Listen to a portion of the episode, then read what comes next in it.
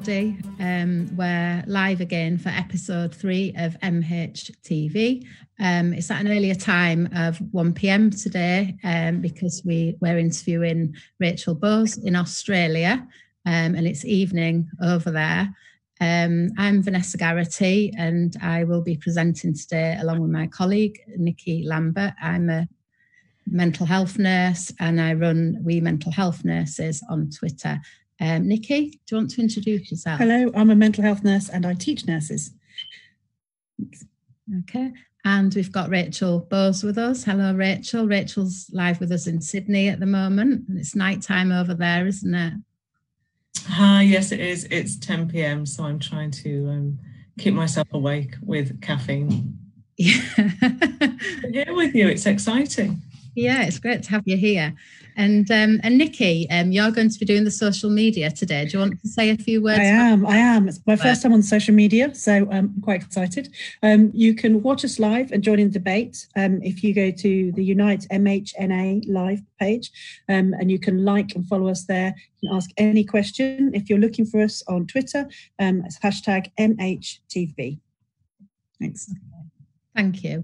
Okay, so um, we'll go straight into the first question then, Rachel, if that's okay with you.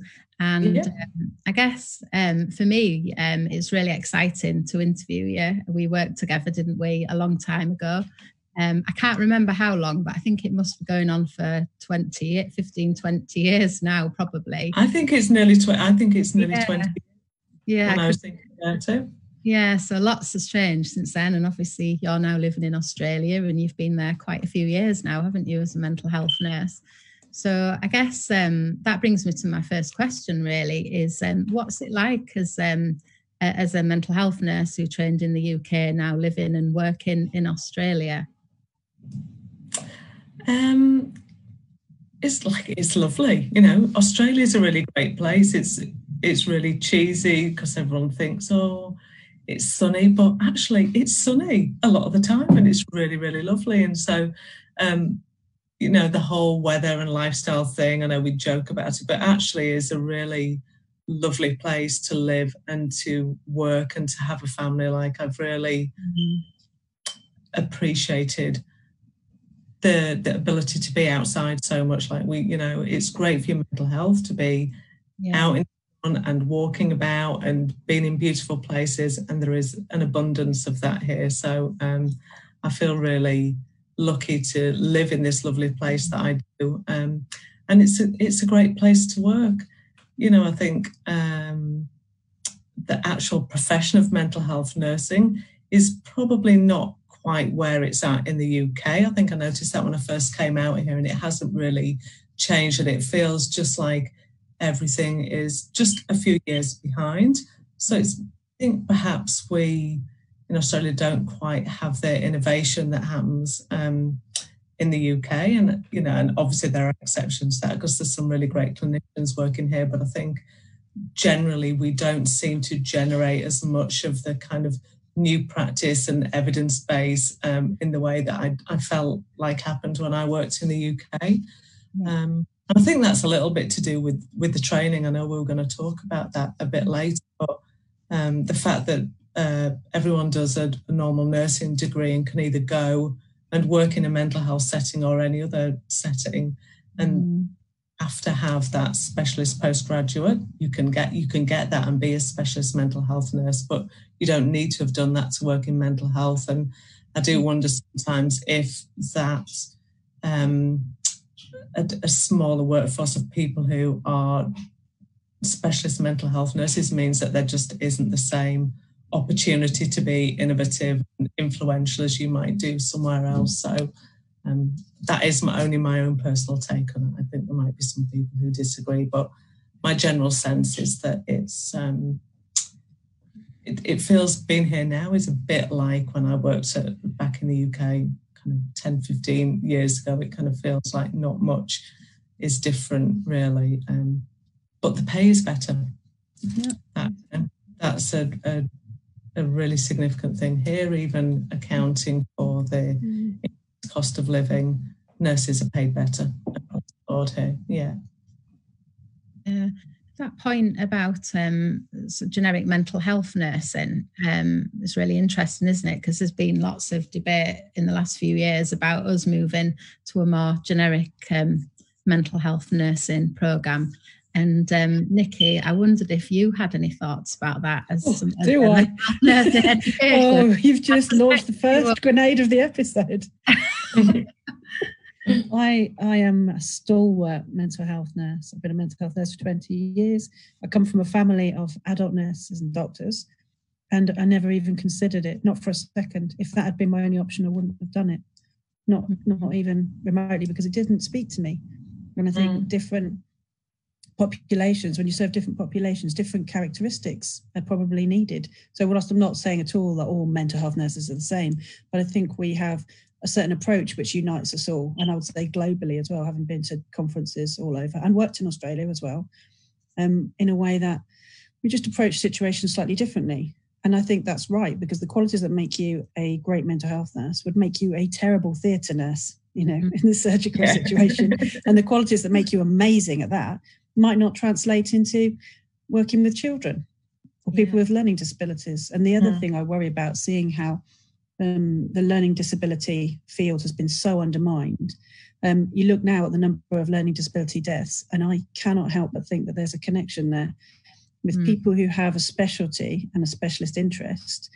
Um, there as advocates, there as practitioners, they're pushing research, pushing education forward. When they're not there, that population um, suffers, I think. And I would hate to see that happen for the people who I work with and who I love to work with. I wouldn't want them to have a different type of care because of it.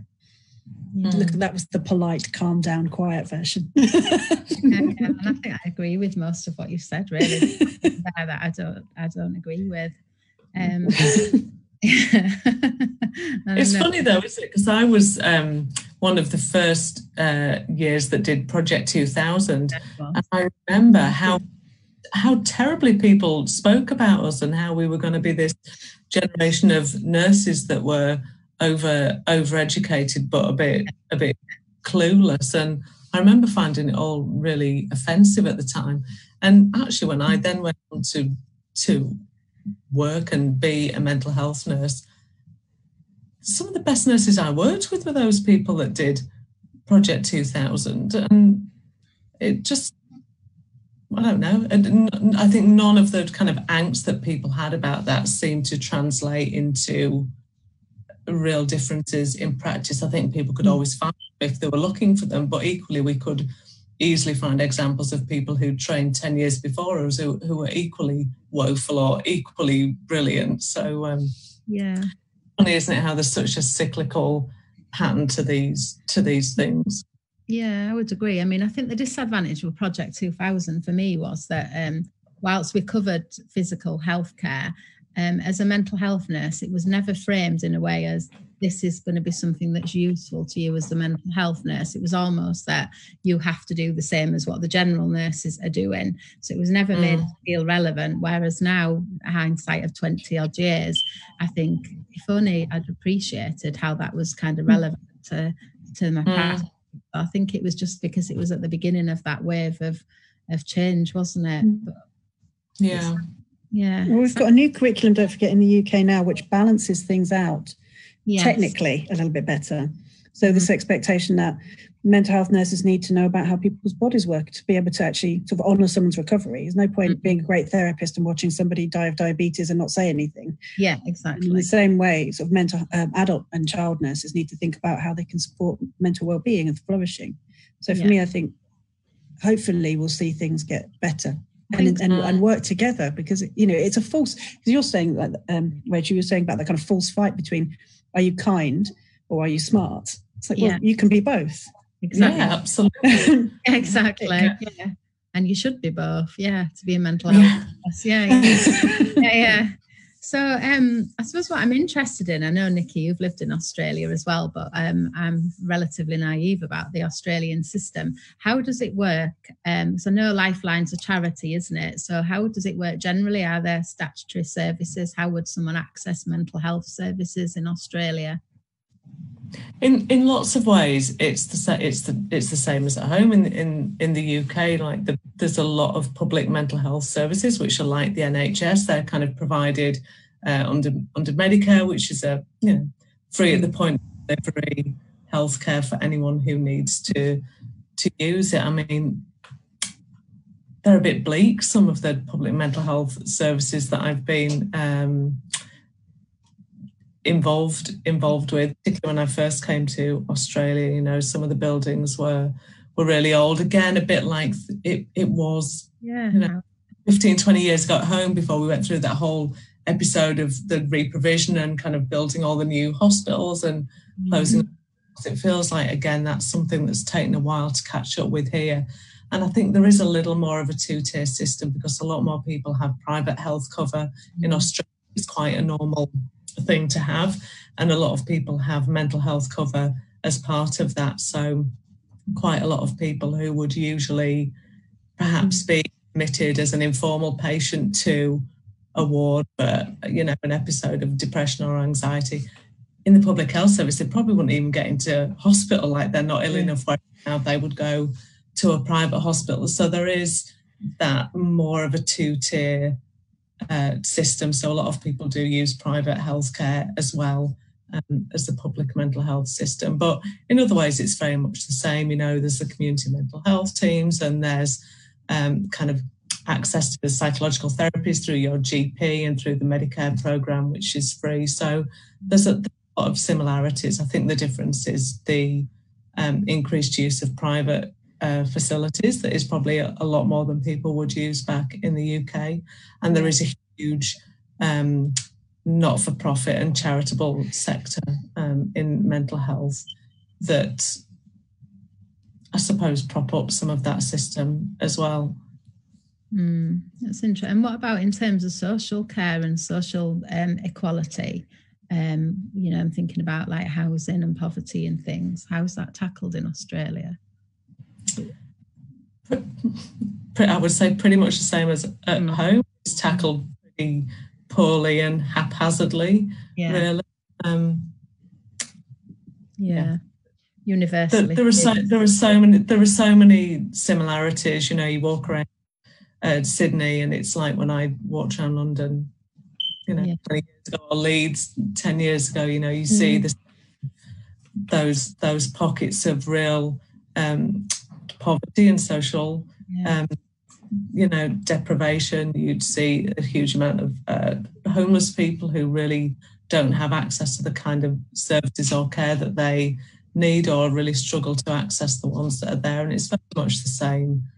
Yeah. It's the same. It's the same mm-hmm. here. It's a bit sunnier, but really the pro- the problems are just the same, and the proliferation of them are the same, and the struggle from um, uh, from the state and federal government point of view to to effectively deal with them is the same. It's mm-hmm.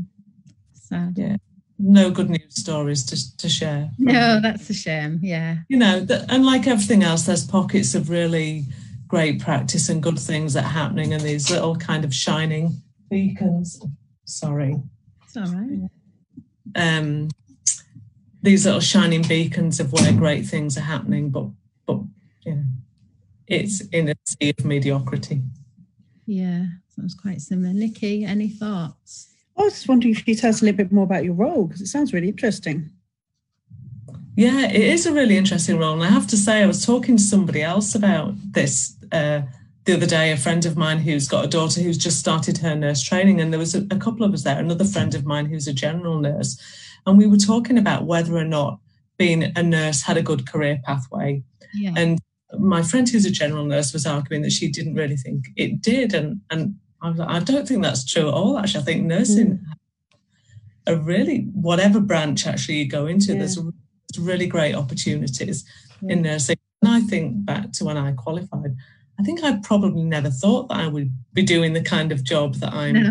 doing right now. Because I think I thought I would probably always work in hospital or I would work in a mental health setting or in some ways be in that kind of public mental health um, system. And I'm not. I work for the, um, a not for profit. It's probably one of the oldest and most well known um, charities in Australia. Lifeline. It's something that all mm. Australians have heard of and kind of have known since they grew up with. It's been around since the 60s, and it is um, a crisis support and suicide prevention helpline, and that's um, that's what we we do. We have like a a million um, interactions every year, which for the Australian population is pretty significant. I, we're much bigger than any other similar service in the country, and I head up the, um, I guess, the clinical part of that service. So um, the team that work for me are responsible for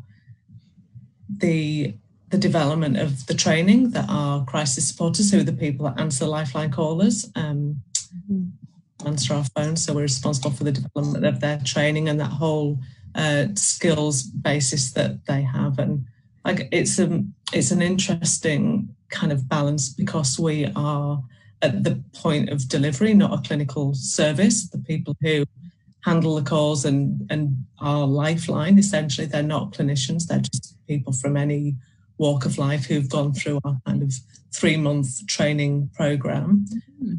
do this amazing work with people in yeah. crisis, really high risk. So at the point of delivery, it's a non-clinical service, and I think that's something that we organisationally kind of promote and are really proud of. Mm-hmm. But the reason that it's safe and effective is because there's a really strong clinical uh, yeah.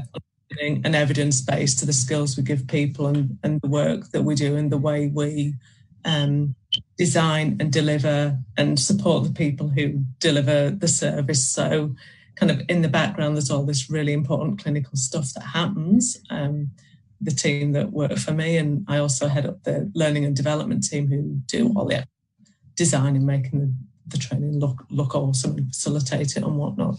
Um, so yeah, so so we kind of have this weird conundrum where we're on the face, not a clinical service, but behind and like a duck, all a busy yeah. making it all work and be safe and be effective. So, but it's really, it's a really awesome job, actually. I love it. Yeah. It's a good visual, that. yes. Yeah. Um, I do have a DM, uh, direct message from Twitter, um, and it's a question about um, how's COVID 19 um, impacted in mental health in Australia and for Lifeline? It's a really it's a really good question. We were just talking before we went uh, we went live about the fact that as a country, Australia has actually got off really lightly from the whole coronavirus thing. The death and infection rate has been low, and we're really from a kind of practical practical purposes. We're now moving out um, the other side. Kids are back at school. People are getting back to work financially people are uh, readjusting and thinking about what the impact on them has been.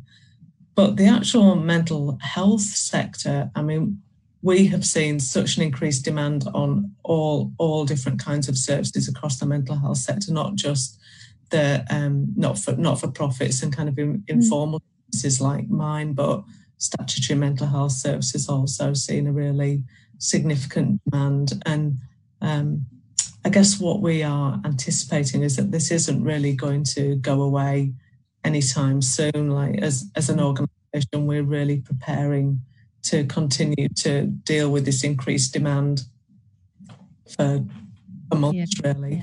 And it's interesting that what we're seeing is not necessarily an uplift in the calls about suicide. Like we're not seeing from the service we run increased levels of suicidality beyond the normal percentage of, of those calls that we are. But we're seeing a really significant increase in just a general level of anxiety and uncertainty. And I think it's really telling that, particularly in Australia, we've had coronavirus, we've had all the bushfires, that we've had some really extreme yeah. weather events that have, have mm-hmm. resulted in, in loss of life over the last 18 months. And they're all like this series of quite unprecedented situations, things that people don't usually expect to live through in their lifetime. And we've had quite a few of them yeah. all in a short period of time. And I think when people are faced with this series of events of things that they can't really control, mm-hmm. um, it it really has an, an impact on them. And I think yeah. there's a lot of global angst around will the world ever get back to normal? What's going to be like when I'm older? What kind of world are we bringing our children into? Like those really kind of big yeah. kind of existential worries that you can't do much about are,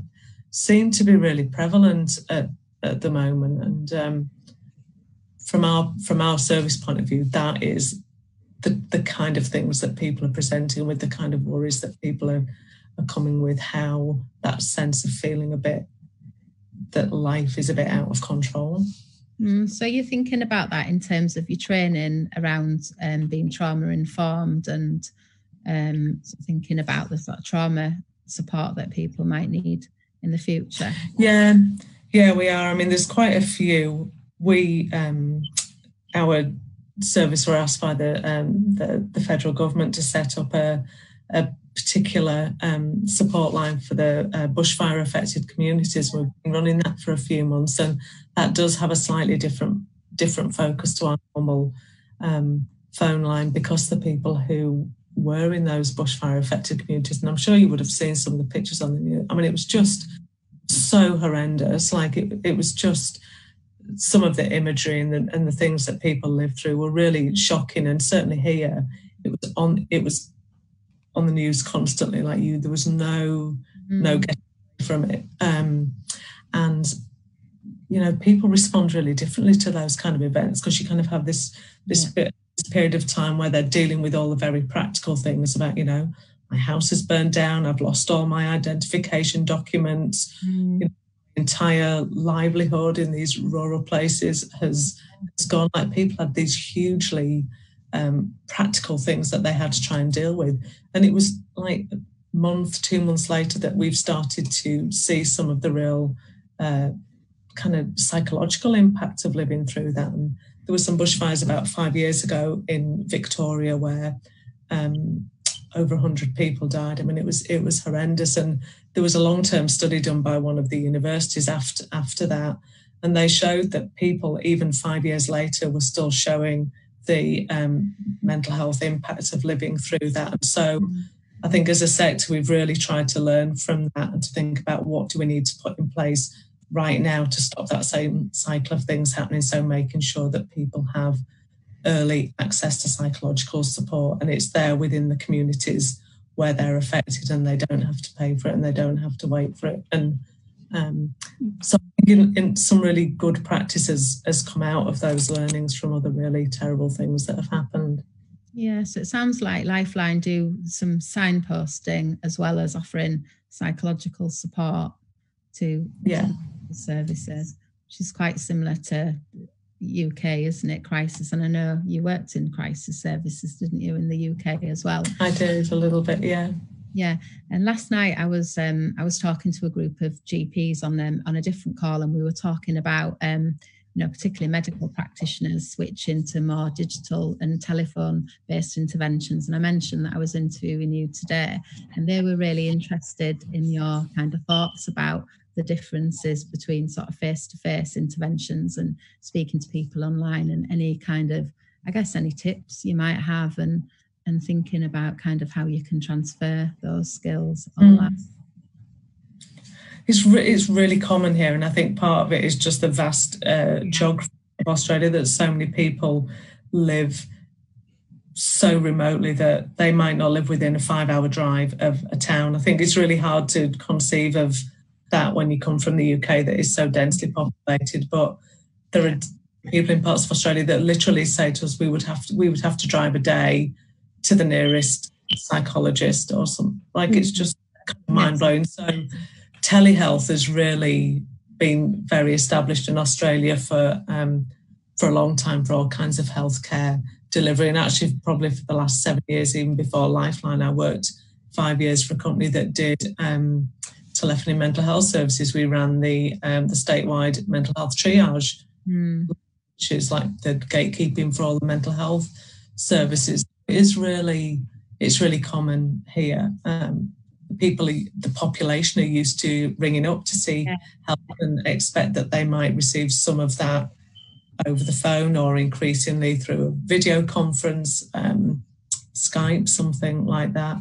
And at Lifeline, our our really our main delivery has been over the phone. So people call us, that's how they get support. But we've um, we also have a small um, online chat and just recently um, text-based counselling as well, text-based support as well. So, and that is such a huge area of growth. Like the demand for the text service is way beyond what we can deliver, and our main focus now for the next year is to move that to 24/7 delivery, the same as our phone service, because the demand is so great. And what's really interesting about the the text service is that it attracts a completely different population to the to the yeah. phone service. So Lifeline's quite traditional, and mm. our average user is like a 50 year old white woman, which makes me think, oh my god, that's me. Um, but uh, but the demographic users for the text service are much younger, people in their 20s, or more men um, using that than use the phone service and in, interestingly, above population percentages of minority groups. So much higher um, use from LGBTI groups, much higher use from people from uh, culturally and linguistically diverse backgrounds, mm-hmm. and significantly a much higher um, use from the Indigenous Australian population than use any other service. And I think the um, the anonymity of text and the ease mm. of use, the, the privacy of it all. Like there's a whole bunch of reasons why it's really attractive to people who want to seek help in a very low, low key, very anonymous kind of way. Like you literally don't need to give away anything of yourself in on a, a text interaction, and it's really freeing. Yeah. So what strikes me with that is, and I'm thinking back to when I was involved in setting up some um, telephone support myself, and there wasn't much of an uptake of it from patients. Um, and this was in a general practice setting. So, what strikes me in what you've said is that Australian residents can obviously see the benefit of it because of the, you know, vastness of the country, and therefore for them, kind of um, being able to use that service is obviously going to be more realistic than um, you know, going for a face-to-face consultation. Mm. And um, the other thing that, that strikes me is I'm working with schools at the moment. So I was just thinking about what you were saying about text services because we do work where children and young people can text, and it's really popular, as you've said. So I was wondering whether um, Lifeline is universal. Do you work with adults or do you work with children and young people as well? Would they access Lifeline? Yeah, and anyone can use it. Like no um, boundaries or or exclusion criteria at all, and yeah. we don't actually ask people. We don't ask them anything about themselves. Right. We don't for any data, so we only find things out anecdotally from you know in a roundabout way for the things that you know if a person tells us they're still at school you can have a good guess at their age mm. bracket we tend to know because of that. Um, yeah. Really. Um, so yeah, we do. Have, so we get um, contacts across the whole age spectrum. Yeah. Mm-hmm. But uh, there are other services that are much more aimed at, at younger people. There's um, Helpline, which is pretty much the same service as ours, but is really pitched at um, young people, and they also have a text-based service, and that is really, um, really well used. Yeah, yeah, and um, it was quite interesting what you were saying about the um, Indigenous populations um, using the text message. And I was just thinking generally, because there's starting to be some emerging research, isn't there, about learning from um, Indigenous populations and community. Um, so I just wondered if you had any thoughts to share with us um, about that, mm. really, your experience working in Australia. What can we learn? Yeah, it, it's really it's really interesting actually it's been a bit of a steep learning curve for me i think um, until you come to australia you don't really um, understand what the relationship is between australia and the australian indigenous people and how completely rooted they are in the in the kind of the history and the backstory of australia and how in mm. some way how offensive and kind of confronting the um, relatively recent colonisation of the, country's been and what the impact has been on the Indigenous population. And it, it's, it's so uh, complex and the mental health of Indigenous Australians is really is really tied up in that. I mean, their the rates of mental illness and suicide are incredibly high um, among the Indigenous population, much higher than um, in the normal population. And the the the kind of beliefs of the Indigenous people are very much that in the way that the the cause of of that of the of the high levels of mental illness and suicidality is really related to the effects of colonization and all the kind of many injustices that have happened to Indigenous people in Australia, that the solutions for those can't be imposed. And I think what's been happening in Australia for, for decades is that the state and federal governments and just services generally have tried to, with the best of intentions, impose their service models and their ways of working on Indigenous communities to try and fix these problems. And it never, it, it, it failed yeah. time. And the, that there's this increasing understanding and acceptance of the fact that Indigenous people have to, they understand the, the root of, the, of the problems and they have to design the solutions and implement the solutions mm-hmm. and the role of other services is to support and facilitate that rather impose. And I think that that has been an important shift that has taken a really long time um, mm-hmm. to to happen and for people to accept that we might not know best. That was, you know, white people who run these very traditional services, that our solutions don't work. They don't mm. address the, the causes of the problem. Um, yeah. They, they're not the right solution. So it's a real um, it's a real challenge, but I think that we're kind of at a point now in Australia where people are, collectively are understand that we need to hand over the responsibility for um, finding the solutions back to Indigenous people. Because of them, it's just all so closely connected to community and spirituality and the environment that they live in and kind of based in the land. It's, it's a completely contextually a different understanding mm. of of mental health and mental illness and what the solution is that like mm yeah two different places yeah yeah there's a lot of learning there isn't there that's very mm. transferable around privilege and um, paternalism and about us kind of needing to go into people's communities and work with them and understand things through their mm. social context and and also about lived experience you know that really strikes yeah. isn't it about you know unless mm. we've had lived experience can we really understand what it's like for a person and particularly you know all the sort of intersectional stuff around um, you know gender and race and culture mm. and social class as well so it's really interesting i know Nicky you were quite interested in this aspect as well so is there anything you want to ask anything to start a fight you know me yeah yeah, yeah. Um, i do have i do have a couple of questions actually so uh, one is one is a bit hard, one is a bit easy. So I'm going to go with the harder one first, I think. Okay, um, go on. Let's hope I can answer it. If it's too hard, don't do it too hard. um, it's a question about um, whether the bushfires happening before um, meant that people were exhausted and that COVID had a greater impact. Oh, good one. Yeah, good question. Yeah, it is a good question, and I actually don't know. Um, I don't know the answer to that. Mm. The um, I guess the the bushfires, even though I'm sure externally they were like Austria looked like the whole of Australia was on mm. fire. It was actually kind of clustered in in in spots on um, up and down, particularly the the east coast and you know, I mean the big metro areas like you know Sydney and Melbourne. We we could see the smoke, but we were not really affected. It was these really small, regional, remote, tiny mm. communities sometimes that were just so heavily impacted. So I think for the people who live there, who have in many cases lost everything, I think probably to have to deal with the whole COVID thing on top of that. I wonder if it even has really registered in in a way because um, yes, we've had lockdown and we've had isolation and but I think that for the people in those bushfire ravaged communities, their lives were probably so upside down and um, mm.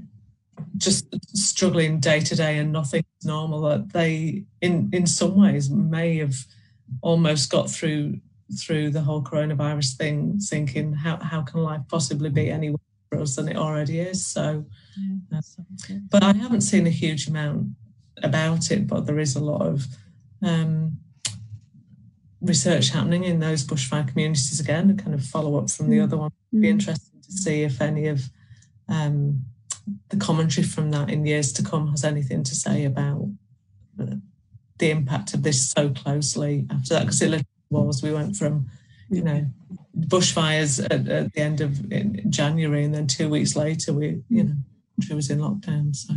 Yeah. It's interesting. We're going to, I mean, human tragedy you know you can't touch that side of it but there's something to be said a lot about kind of national identity how we see ourselves as individuals how we find meaning and how that really does impact mental well-being you know this mm. idea about how what the certainties are and again as well i think none of this stuff is going away is it it's likely that climate change will continue to be a problem it's likely that pandemics will continue to be a problem and the more mm. that we can learn about how to support each other the better really i think yeah. Absolutely. The other one, which I think is a slightly easier question, don't worry. it's, uh, like so.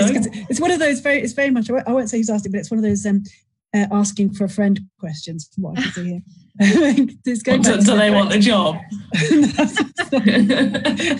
uh, it's about um, of the work that you do being so much online. I think a lot of, of nurses and, and educators have suddenly had to swing around mm. when they're used to really relying on the face skills. But is there any um, advice for building rapport on the phone? That is a really good one. So our whole model that we use at Lifeline, our whole clinical model is built around connection and engagement and the sense that the most important thing that you can do in a, in a conversation, whether that's on the phone or by text, is to genuinely engage with that person to create a space where they feel mm-hmm. safe and supported and that we facilitate their their we allow them to share what's on their mind. And so we absolutely build all those really important active listening skills like it sounds so trite you know learn all that in our training or interpersonal skills but actually active listening skills, the good use of things like reflection and paraphrasing and open questions. Yeah. That's what we use. Like our whole training is built around how you skillfully use those um, micro skills to build a connection with someone, to create a safe space, to enable them to talk about whatever is on their mind, to just sit with them in their pain and not feel the need to fix them or move things more quickly than they want to do. And all of that is is really skillful. And I think actually, because we teach all that stuff to non-clinicians, yeah, it's easy for them to do because the most problematic people we have coming to work for Lifeline are people who've got a lot of skills, psychologists, people with a counselling background, because they they're used to, to doing something a bit different and we actually have to get them to kind of dial it back a bit. Yeah. Um, so for them, it's quite a challenge. But yeah, absolutely, the the most critical thing is um, around engaging and building a connection with someone, and you just got to be um, be genuine in your intention there. Mm. To, to not rush, just to sit in that important bit at the start, which is around how do you make them feel safe and give them space. Well, that's really comforting for people to hear, I think, because kind of the message, and, and, correct me if I'm wrong, that you're giving there is that you already have the skills. It's about moving them into a different medium. So anything yeah. that people have in their everyday practice, they can just shift over. It's not a question of yeah, anything absolutely. secret and new. Well, that's great. Hmm. Mm-hmm. I, I have a question as well. Is that right? Sneak one in, Vanessa. Yeah, go on. I'll let you. Tell us about Vogue. Tell us about yeah, Vogue. Oh, I was going to ask that actually. So go on. Yeah, we're dying to oh, ask you about that. I know. It's it's we've had some comedy moments about me being in Vogue. Like who would have thought, right? We were talking about at the start of our career. I thought I'd never be working for Lifeline. I certainly never thought that I would be. In, you know, that's not what I went into nursing for. Um, but actually, Australian Vogue did a series of interviews around um, women who work in healthcare in all different kinds of ways, who were who were part of an organisation that were dealing with the impact of, of COVID. Um, so Lifeline were invited to take part, and they um, asked me if I would do it. So that's how I got to be in Vogue. Um, and it was really cool experience, actually. It was a really good interview. It was really interesting um, time to talk to them because it was right in the middle of mm. lockdown. And we had this amazing uh, photographer who's had his pictures in the New York Times turned up at, mm. our house. And um, yeah, we had some really funny moments when we knew he was coming. So my kids were like, thinking of all the different ways that I could answer the door because obviously we knew he was coming to take a picture about quite a serious thing, and they were like, "You should answer the door in your bikini. Maybe you should say." Should, by the pool? Do I need a cocktail?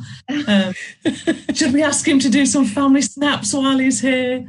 Oh, it must be so powerful. Just so you know. Yeah. Yeah, yeah. I mean, it's such a beautiful, um, strong image of you as well, isn't it? The photograph. It's really strong. Yeah, it is actually. I don't have many pictures of myself that I like, but that one is it's pretty awesome. Yeah. You really need to get a copy of it for home. But um, yeah, I mean, I think yeah, what struck me about it um, was it's a really strong image, but it's also a really female image because it's in your home and there's quite a feminine aspect to that photograph. So it got me thinking really, um, and I guess this is why it's great in a way that Vogue covered it because of them having such a strong female kind of followership. Is just mm. about um, leadership as a female. Um, do you think there are um, female characteristics um, of female leadership, or do you think leadership should be un- universal and not gendered at all? What are your thoughts on that? I think there's a definite case to be made for strong female leadership, and I think it's really interesting now looking at the the world. Like honestly, who would you rather have in charge of your country, Jacinda Ardern, Angela Merkel, or Trump?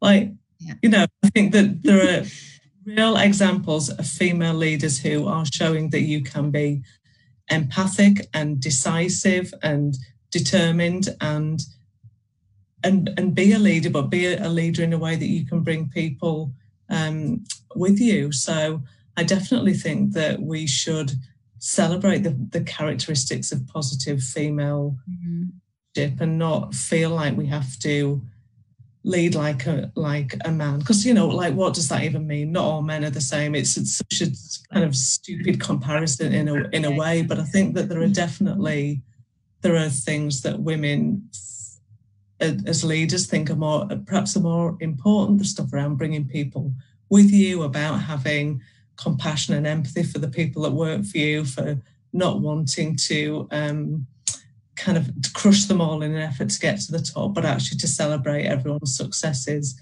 as well as your own. And that doesn't need to be a female thing either. Men can do that as well. But i think perhaps there's some of the things that probably women as leaders are intuitively a bit better at about kind of bringing the people with you and that sense of team and kind of collective ownership. And so I think it's really important to um, to celebrate all that, and also to just just to show that we can be a parent and uh, have a great job and be a fully functioning person in in society. Like it doesn't have to be. Doesn't mean it's easy, but it doesn't have to be an either or thing. I um, you know, I always kind of think about that quote that does the rounds about there's this perception that um, you have to you have to work like you don't have children and you have to parent like you don't have a job and that is the dilemma of a working woman and and as much as I kind of think it's true I think it's probably something that we impose on ourselves as much as other people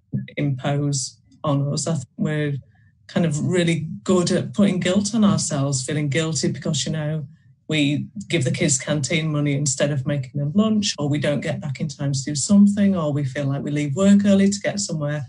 We're really good at just making ourselves feel bad about the fact that we're actually doing an incredible job. So I think yeah.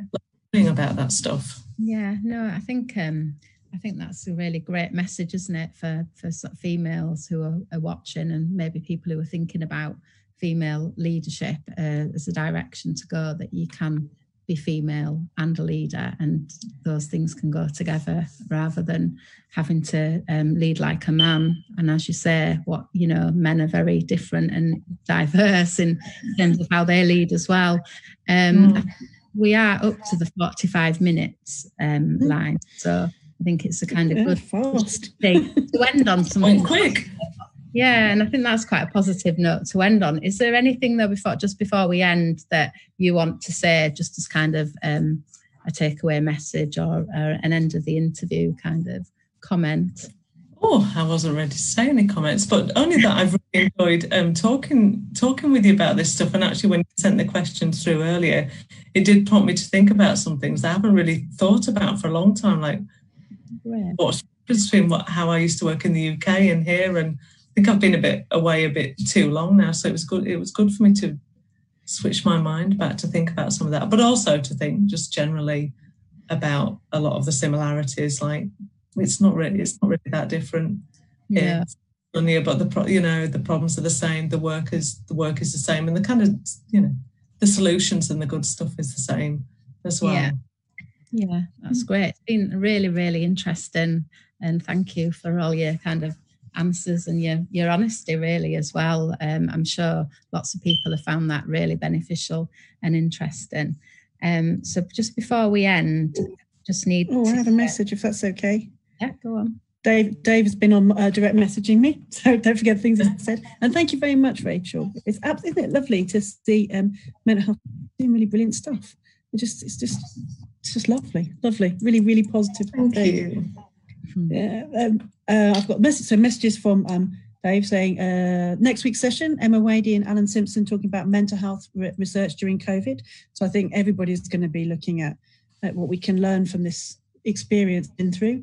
And also, there's another uh, Unite on uh, Twitter. There's a health pension special at 5:30. If you still any energy left for this, so pace yourself today. There's a lot going on on social media, um, and thank you very much. Thank you very much. Thank you. It's been great. Thank you. Thank you. Música